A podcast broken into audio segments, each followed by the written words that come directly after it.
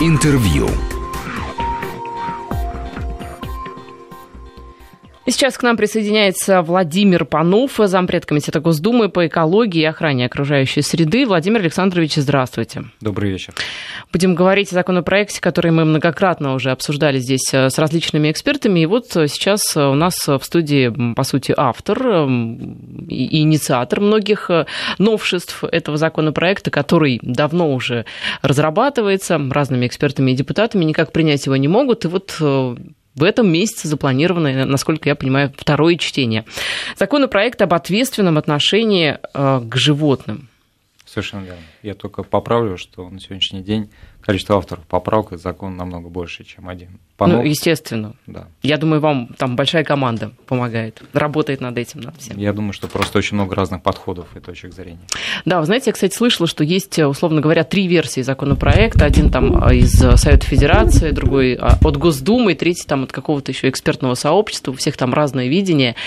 А, но, насколько я знаю, будет, в общем-то, вот самое главное, что, мне кажется, коснется всех, это некая регистрация обязательная угу. некоторых животных. Вот поясните, пожалуйста, что предполагается, кого нужно будет обязательно регистрировать и как? Давайте начнем вот с таких э, практических вещей. Я прошу прощения, вначале вы сказали все-таки определенные точности, которые все-таки сформулировать. То есть на сегодняшний день есть 300 поправок. Во-первых, которые уже накопились за 6 лет нахождения закона в Государственной Думе. И также поступили официальные поправки уже от правительства.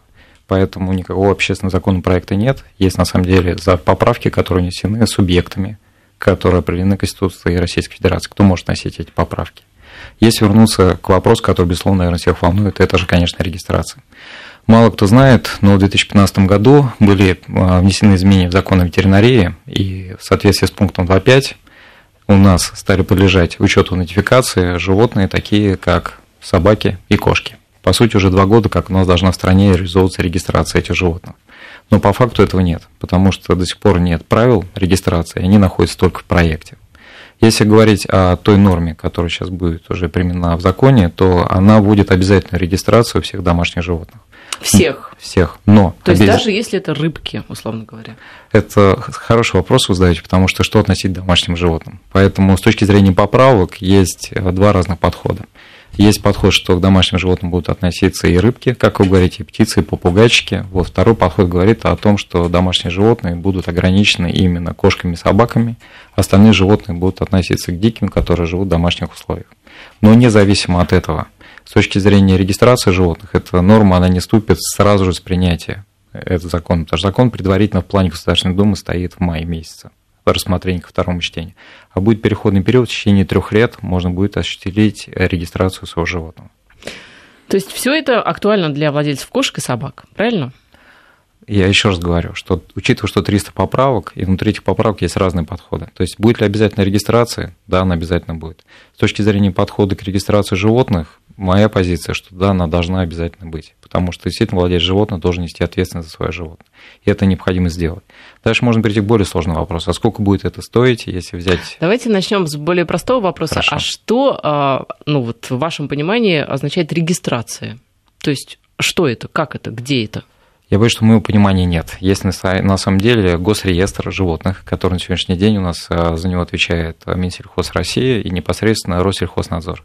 Поэтому, если говорить о реальности, то это госреестр, который в настоящий момент уже есть с соответствующим программным продуктом. Единственное, что не хватает только правил по учету. Поэтому ветеринарная служба будет обеспечивать все необходимые регистрирующие процедуры. То когда это, это, это что-то вроде там базы ГИБДД автомобильной, да, условно говоря? Да, налоги можно так и провести. А там уже кто-то зарегистрирован вот в этом Росреестре животных? Безусловно, потому что Россельхознадзор, они в первую очередь осуществляют контроль за сельхозпроизводителями. Поэтому mm там эта база, она уже живет своей жизнью давно. А кто-то из домашних животных? Я боюсь, что на сегодняшний день это невозможно. Так я уже говорил, что правила регистрации домашних животных на сегодняшний день нет. То есть даже если гражданин, услышав наш с вами эфир, скажет, слушайте, отлично, уже оказывается, есть закон, пойду регистрировать. Его не смогут зарегистрировать, потому что нет правил регистрации. Потому что это только проект, и внутри этого проекта также есть много еще развилок. А какие будут эти правила? А, хотелось бы сказать, они, конечно, будут хорошими, прекрасными, добрыми, дешевыми и так далее. На самом деле... Справедливыми. Справедливыми. Тот проект, который я видел, он делает самое главное развилку, потому что если есть вопрос об обязательном чипировании, то на сегодняшний день в, этих, в проекте правил чипирование не является обязательным.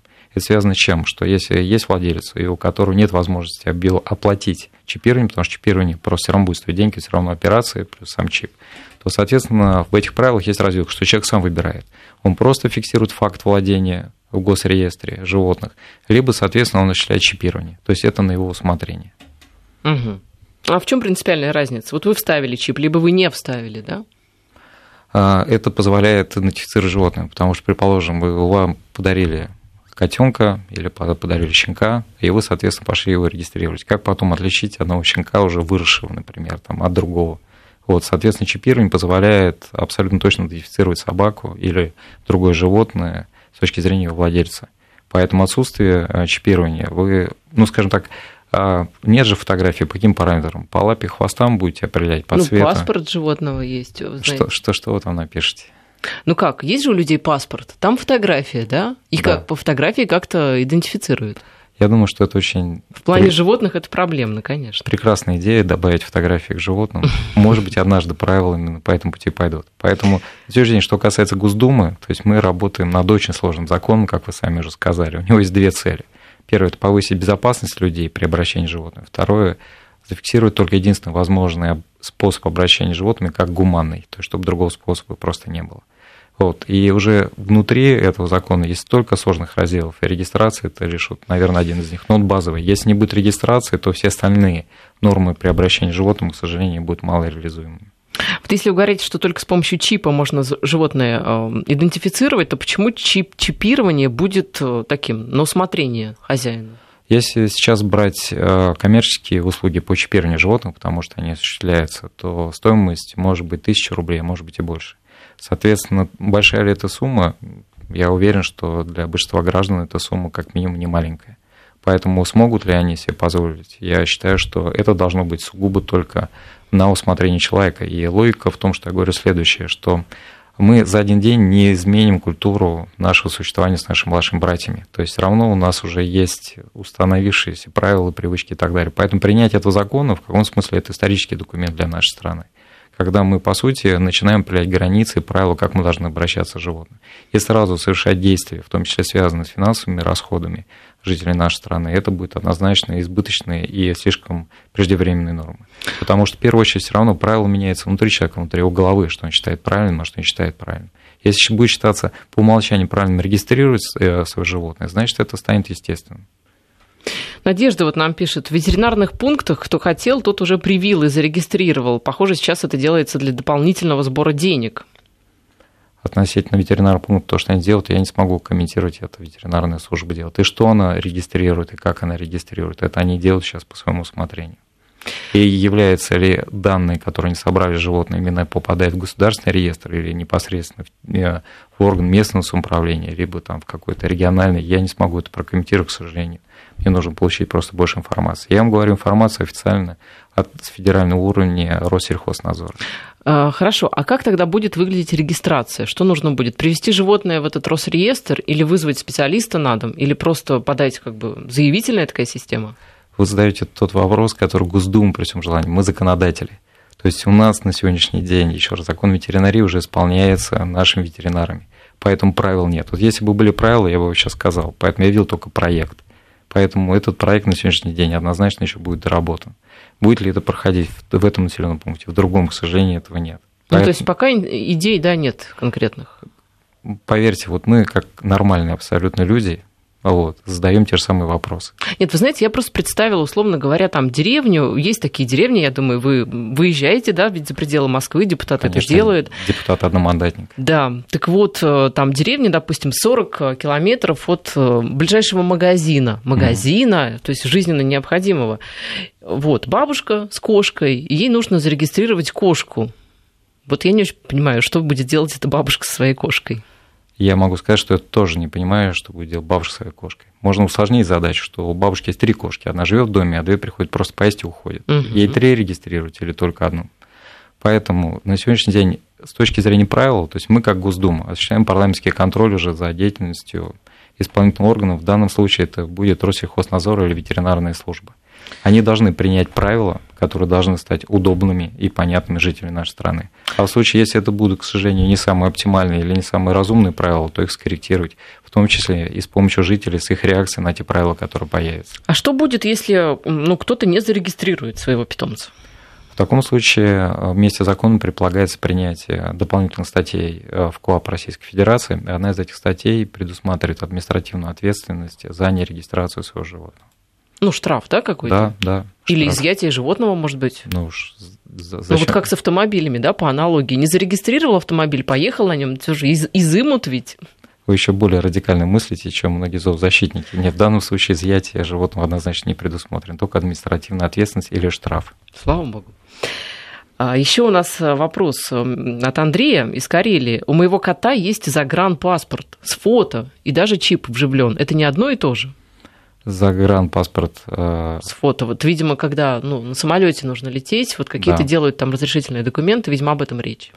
Э, вот тот чип, который у него есть на сегодняшний день, я не смогу подтвердить, что он будет и подойдет именно для госрегистрации в Российской Федерации. Потому что аналогичный вопрос мы также пытались обсудить с коллегами из ветеринарной службы, потому что мы говорили, что, коллеги, уже не дожидаясь вас, люди сами осуществляют чипирование своих животных. Это также необходимо для того, чтобы как раз перевозить своих животных, там, а, например, за пределы Российской Федерации. И мы как раз говорили, будет ли стандарт совпадать и будет ли оборудование, которое будет установлено в ветеринарной службе, считывать это так же, как считает это, например, оборудование за рубежом. Предварительно они говорят, что, безусловно, они будут стараться учесть все эти моменты, чтобы не было двойного чипирования. Но в этой части я не настолько являюсь экспертом, чтобы разбираться именно, какие бывают чипы, как они устроены. К сожалению, я здесь не смогу прокомментировать. Но, может быть, потребуются как бы специальные чипы только для регистрации, да? Такое может быть? Такая чипы только для регистрации есть. То есть смысл чипа в том, что внутри него есть идентификационный номер, больше ничего нет. Дальше, соответственно, идентификационный номер считывается, и дальше им коррелируется уже информация, которая есть в базе данных, например, там, в госреестре нашем. И, соответственно, когда вы пересекаете границу Российской Федерации, тот же самый идентификационный номер уже начинает привязываться к информации, которую вы заполняете, и попадает уже в иностранную базу данных. Владимир Панов, э, зампред Комитета Госдумы по экологии и охране окружающей среды у нас в студии. Новости и продолжим говорить об этом законопроекте. Интервью. Мы возвращаемся в эфир. Владимир Панов, зампред Комитета Госдумы по экологии и охране окружающей среды. У нас много вопросов и комментариев. Я еще раз напомню наши координаты. 5533 – это номер смс-портала. Слово «Вести» вначале писать не забывайте. Наш WhatsApp плюс 7 903 170 63 63. Вы знаете, вот вопрос, который, мне кажется, волнует многих. Давайте вот начнем вот два вопроса, которые волнуют многих. Давайте начнем с этого. Коша Э, стерилизована и живет на 23 этаже, из окна не убежит. Зачем ее регистрировать?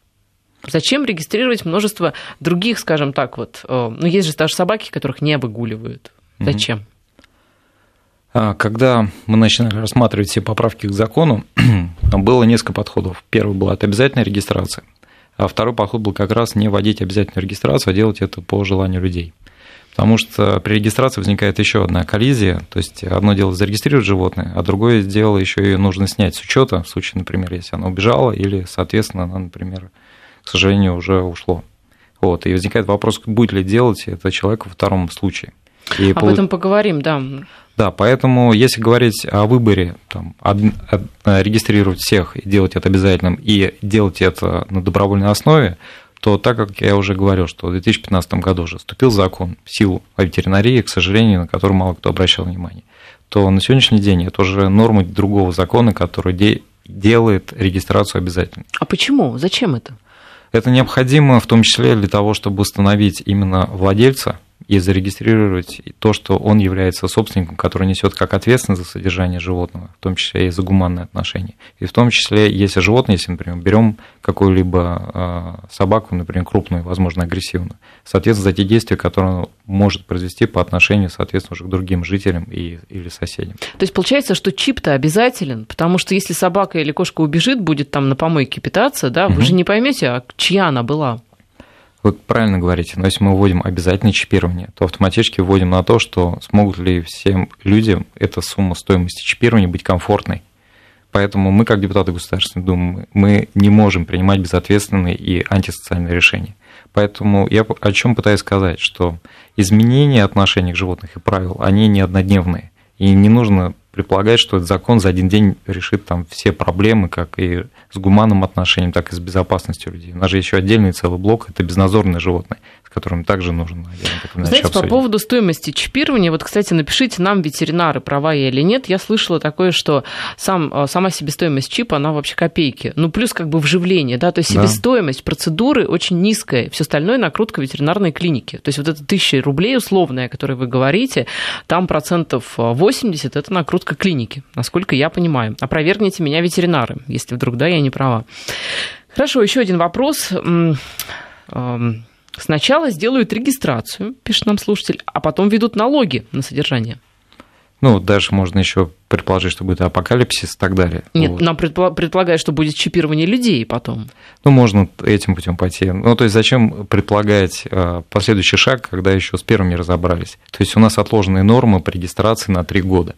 Возможно, если к этому времени мы не решим тех или иных задач, связанных с объективным, прозрачным и комфортной регистрацией, потому что Вспомню тот пример с деревней, который вы приводите. Если, например, мы не сможем дать людям возможность исполнить требования закона, то автоматически эта норма может быть и пролонгирована. Поэтому говорить о том, что после того, как будет зарегистрация, обязательно наступит налогообложение, это однозначно преждевременно. Ну, если хотим... Но поп... возможно. Если хотим попугать друг друга, давайте попугаем. Но возможно. Я еще раз говорю, как депутат Государственной Думы, зампред комитета по экологии, э, каких-либо вариантов добавить налогообложение даже не было ни на одной базовой дискуссии. Успокоили. А, Еще вопросы. С регистрацией и учетом понятно. Как будет выглядеть раз регистрация, снятие учета, то, о чем вы начали говорить, да? Ну, убежала, допустим, кошка или собака, что делать, или животное скончалось? Что, какие действия?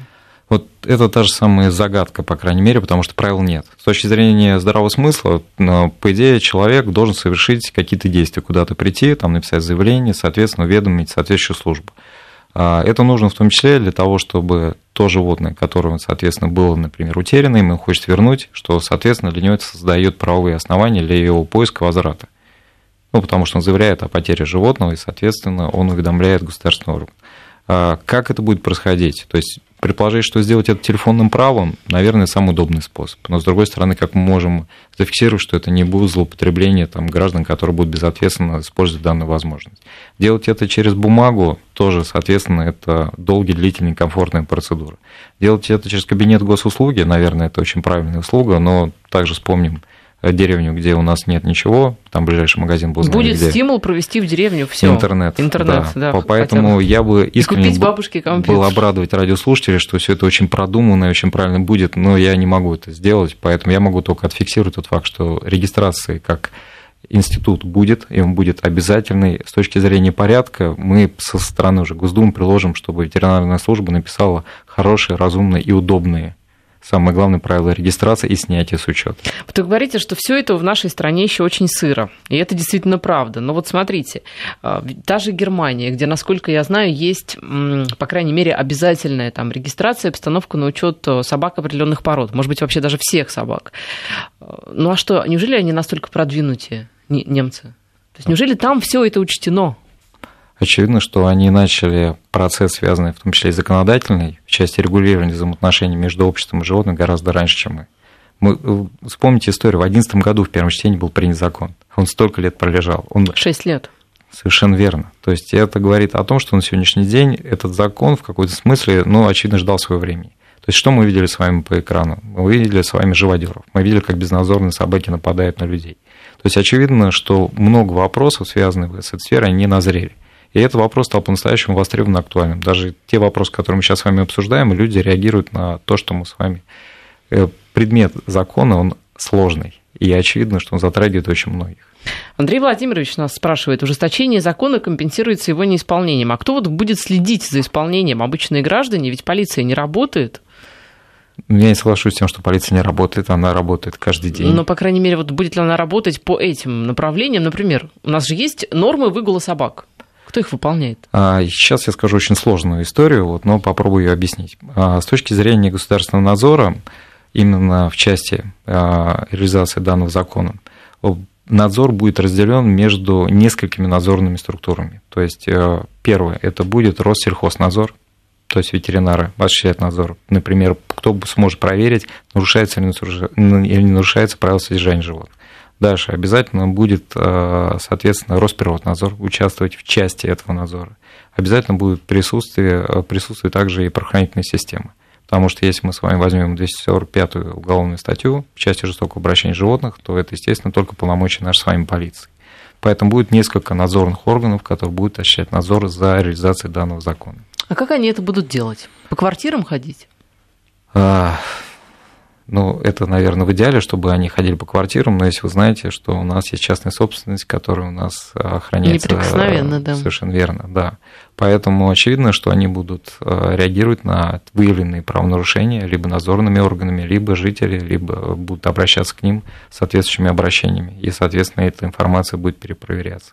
Возможно, административная статья, которая дополнительно появится, она будет связана с тем, что а, владелец животного, который допустил, а, что его животное нанесет какой-либо ущерб а, или вред здоровью другого человека или имуществу, вот, соответственно, также будет нести административную ответственность.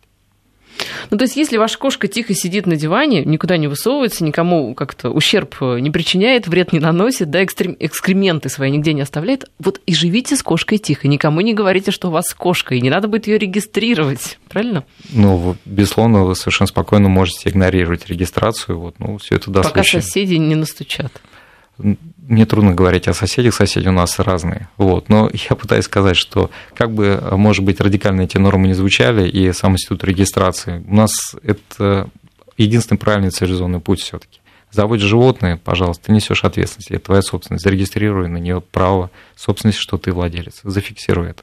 Прими на себя как ответственность, так и обязанности по содержанию этого животного.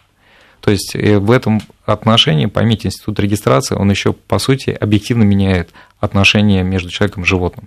То есть одно дело, я взял животное, там, поигрался, оно мне надоело, стало дискомфортно, и отправил его на улицу. Теперь, простите, когда ты зарегистрированный владелец, ты 10 раз подумаешь, прежде чем взять животное. И 10 раз подумаешь, прежде чем отправить на улицу. Потому что в моем случае, в моей семье были животные, спаниели. Мы их очень любили, это были члены семьи. Но, к сожалению, я знаю другие случаи, когда животным по-настоящему безответственное отношение, когда люди берут их как игрушки, а потом дети вырастают, и эти животные отправляются куда-то.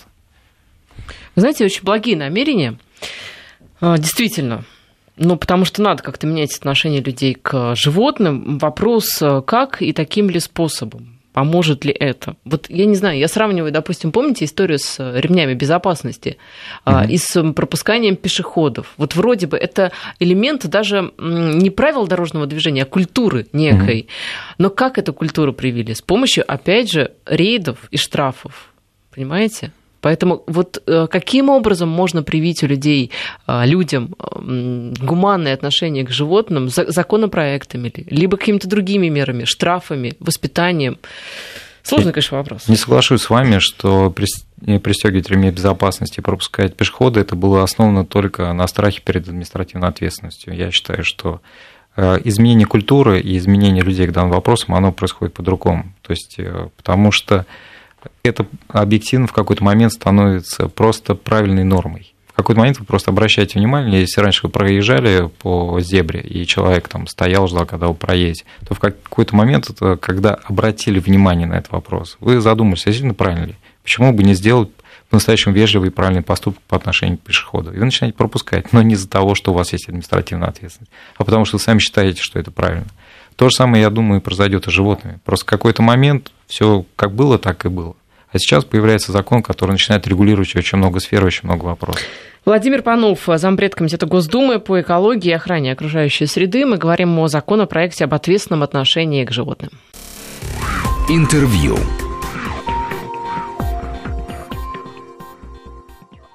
Возвращаемся в эфир. Владимир Панов, зампред комитета Госдумы по экологии и охране окружающей среды. А, вот нас спрашивают эм, эм, Интересный был вопрос по поводу... А, вот. Не боитесь ли вы, что, узнав о, штрафы, о штрафах и чипировании, владельцы просто выкинут на улицу своих питомцев? Я еще раз акцентируюсь на том, что будет отло... сложный, разго... сложный термин «отложенная норма». Но что это значит? Что на регистрацию животных будет отведено три года. Вот это уже на сегодняшний день то, что заложено в проекте закона, в проекте поправок. Поэтому и речь идет не о том, что вот все, закон принят, немедленно зарегистрируйте, а не то будет штрафы, и давайте там, кто не успел, выкиньте животных на улицу. Три года совершенно спокойно, пожалуйста, приведите взаимоотношения с животным в плане регистрации в порядок. Оформите ваши взаимоотношения, наконец-то. Есть ли в законе обязанность хозяев питомцев э, убирать экскременты с улиц и детских площадок? Что по этому поводу? А, есть одна из поправок, которая очень четко именно это регламентирует и э, требует, чем не выгула животного, осуществлять за ней, соответственно, продукты жизнедеятельности. А доживет ли она до финиша, я пока не боюсь загадывать. С точки зрения моего отношения, я считаю, что это прямая ответственность владельца. Вот, но а, самое печальное в этом вопросе, что точно так же, как с парковками. Почему у нас машины очень часто стоят на газонах или на детских площадках, еще где-то? Потому что нет мест. Если говорить о владельцах животных, они могут сказать, слушайте, мы все понимаем, тогда сделайте нам нормальные площадки для выгула животных. Вот, поэтому здесь вопрос такой, с точки зрения баланса, его не так просто решить. Но здесь Но с точки зрения переводят, да, друг на друга. С точки зрения правил, все-таки ты принял ответственность по животному, но точно так же должен уважать интересы других жителей. Поэтому, если твоя собака оставляет на дороге, на детской площадке э, остатки своей жизнедеятельности, вот, то, прошу прощения, все-таки уберите за ней. Потому что потом придут другие жители с детьми, которые точно не захотят в этом играть. В деревне у меня 40 кур, ну не у меня, а у слушателя, а, две кошки и собака. Почему одних надо регистрировать, а других нет? Дискриминация. А кур надо регистрировать? Я прошу прощения, закон а, об ответственном да. обращении животных, Понятно. слава богу, не затрагивает сельскохозяйственных животных. Да, поэтому по поводу куриц и их регистрации я не смогу ответить. Но насколько я предполагаю, по-моему, да, они должны быть зарегистрированы. Это тоже важное. Вот видите, у нас отдельный просто отдельный аспект этого законопроекта регистрация и чипирование, и по сути мы целый час об этом говорим, потому что очень много а, действительно вопросов, очень угу. много таких вот не очень пока четких мест. А представляете, что там, да, в целом законопроекте? Там же разные абсолютно аспекты. Вот нас, например, спрашивают, а кто будет чипировать и нести ответственность за бродячих собак. Это ведь отдельная большая тема.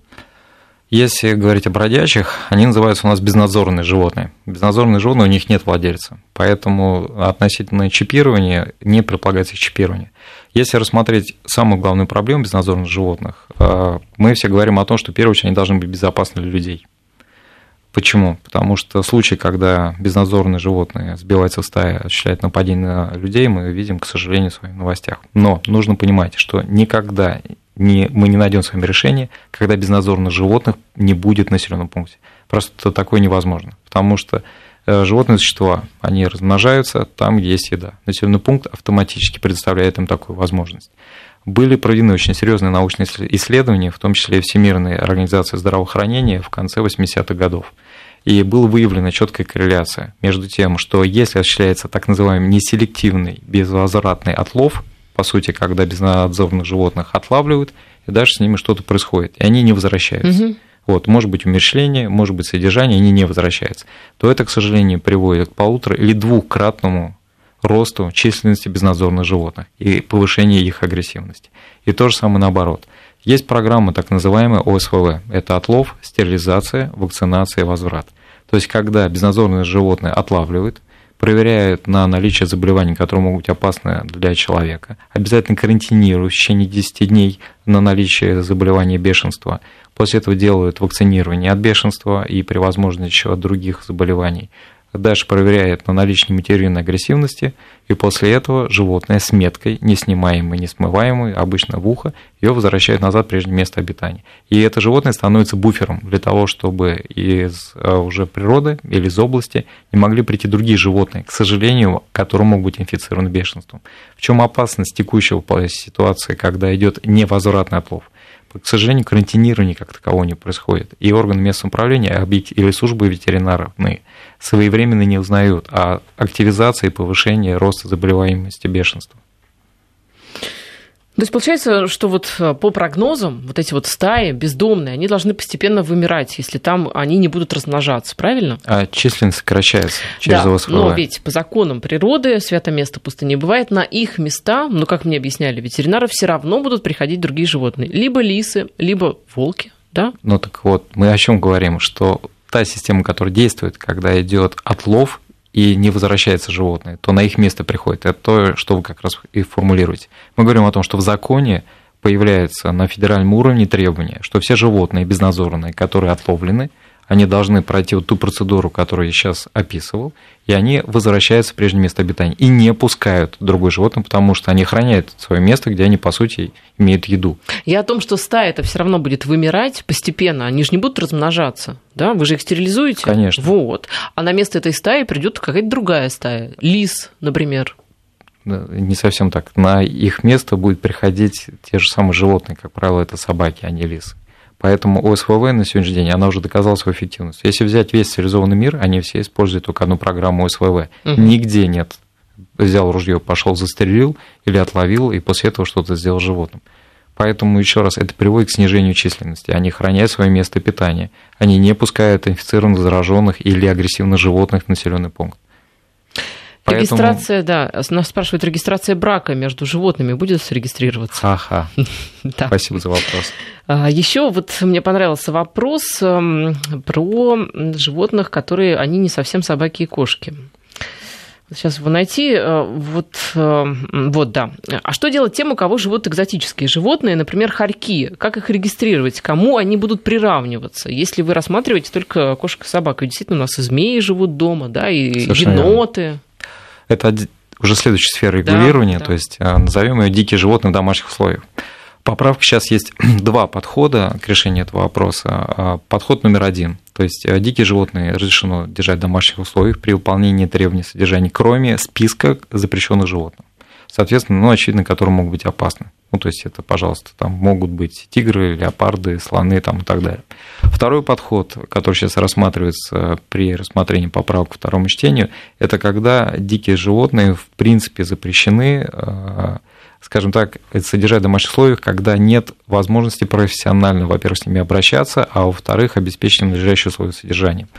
А, но есть разрешенный список, потому что за многовековую человеческую историю у нас уже есть животные, которые стали нам понятны, которые живут в наших домах и которыми есть уже понятная культура, и мы можем действительно содержать, создавая для них необходимые условия. Поэтому два разных подхода. То есть поэтому сейчас идут как раз очень большие обсуждения, по какому пути пойти, по первому и по второму. Угу.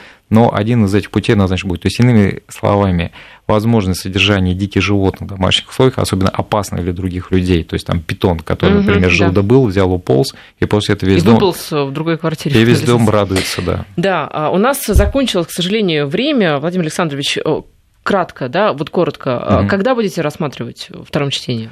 Сейчас стоит в предварительном плане Государственной Думы на май месяц. Соответственно, это второе чтение, июнь месяц мы предполагаем, что это будет уже третье чтение. Ну, приходите к нам после второго чтения, расскажите, как оно прошло, потому да. что очень многое мы не обсудили. Спасибо за приглашение. Владимир Панов, зампред комитета Госдумы по экологии и охране окружающей среды, был на студии. Спасибо.